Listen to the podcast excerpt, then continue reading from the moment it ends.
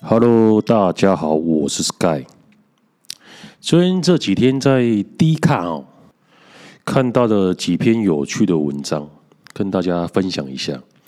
在结婚版呢、他就问他的标题是说：“老公问我能不能开放性关系。”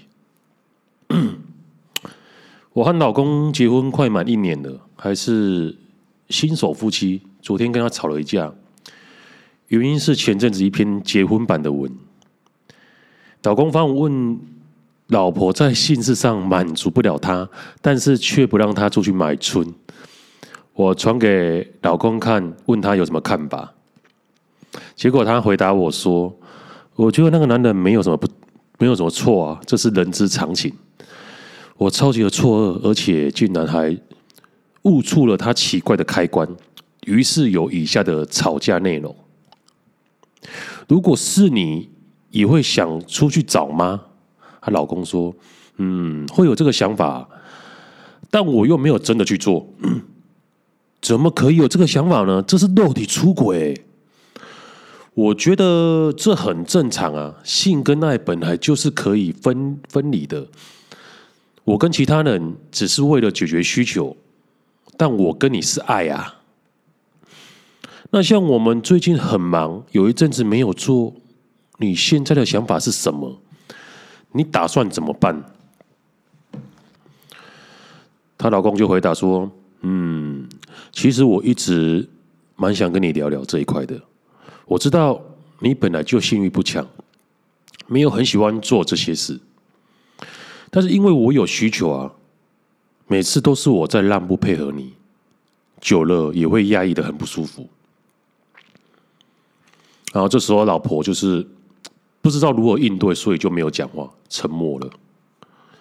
老公继续说：“我有朋友跟他女友是开放性关系，就是他们允许对方跟别人发生关系，但是他们有说好不能有额外的感情。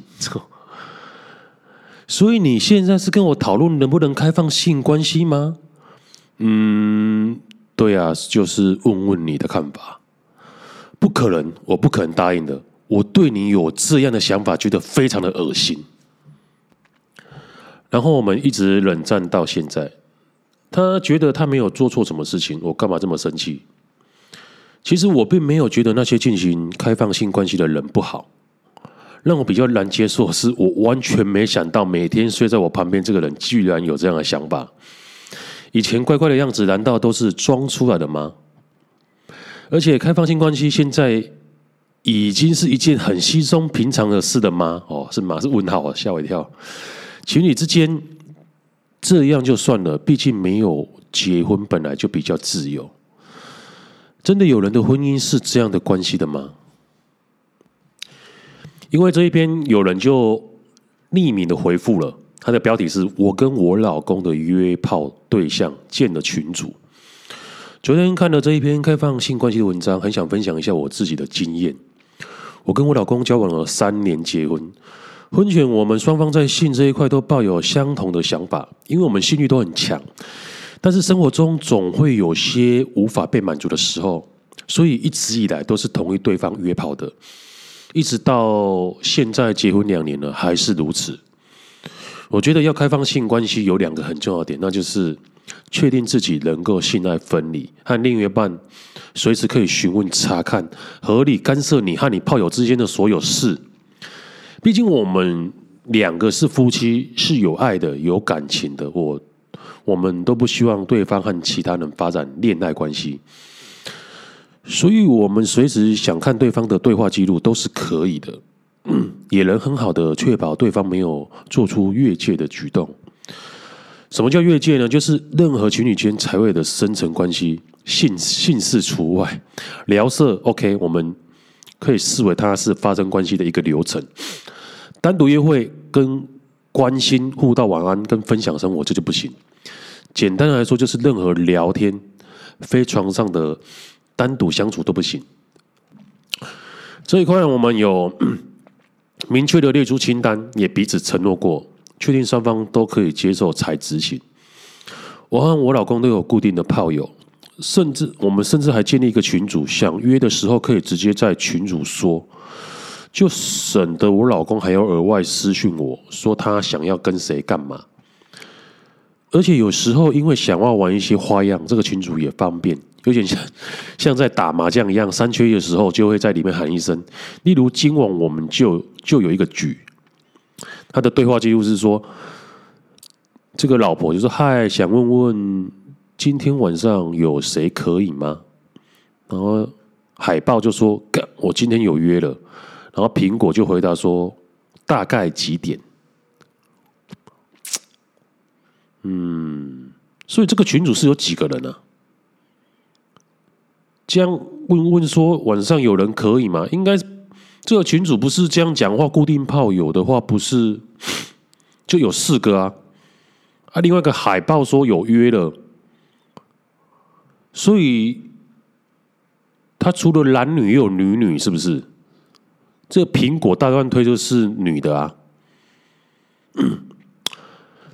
我是有认识一些，就是有些朋友是拜的倾向啊，男女都可以啊。因为女生更了解女生，敏感的点在哪边呢？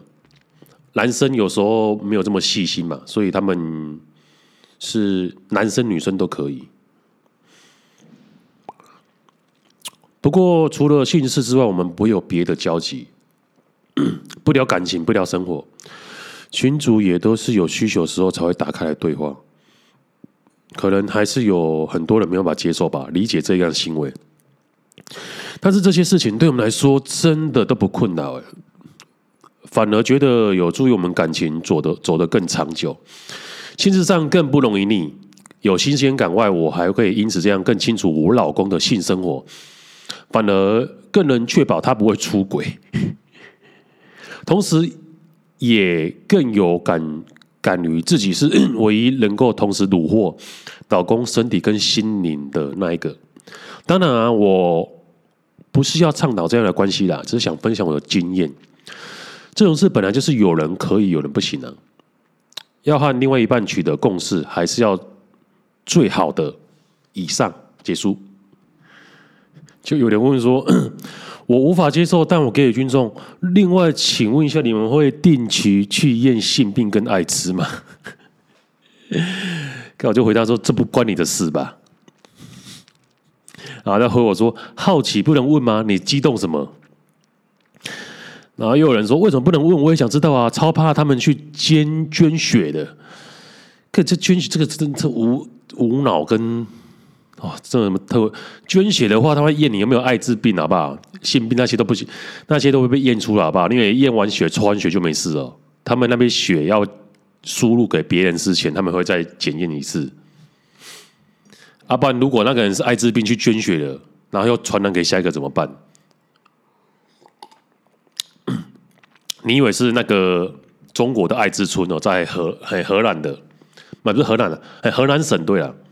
但是因为他们是共用针头啦，他们那时候比较没有那种卫生保健的观念呢，所以有一个人得到艾滋病，然后那个针头他们是共用的，可能经费不足吧，又拿那一个针去抽下一个人的血，导致那个村全部都有艾滋的，叫做艾滋村，荷兰的艾滋村，你可以去 Google 看看。我是觉得还好啊，总比老公出去嫖，去用钱买春好。但是你说炮友的话，女生比较容易找到炮友啦，男生比较难啊。对啊，你男生，你不是所谓阿法男的话，20%的前20%甚至前10%的阿法男的话，你怎么可能找到炮友？对不对？一般的男生找到女朋友，一个女朋友都很难的，你还要照有女朋友的情况下，你女朋友能容忍你去跟另外一个炮友，怎么可能？她一般的女生只能接受你属于她的，然后她可以出去外面找另外一个炮友，然后你不行，大部分是这样啊。所以，你看你老公条件也是不错的啊。所以你才有办法接受他，看你文中也说你是唯一可以虏获他心灵跟肉体的。所以可见老公是条件蛮优秀的、啊，可以虏获你，而且还可以在外面找到个炮友，然后那炮友也不 care 他已经有老婆了，是不是？然后女生只要打扮得漂漂亮亮，其实要找到一个炮友其实不难，只是要过滤一下这个男生不会很黏。如果这男生晕船的话，那就糟糕了，马上封锁。大部分就是这样。好，这个只是刚看到这篇文章啊，感觉很 interesting 啊，跟大家分享一下。那今天我们就讲到这边 ，This guy see you next time。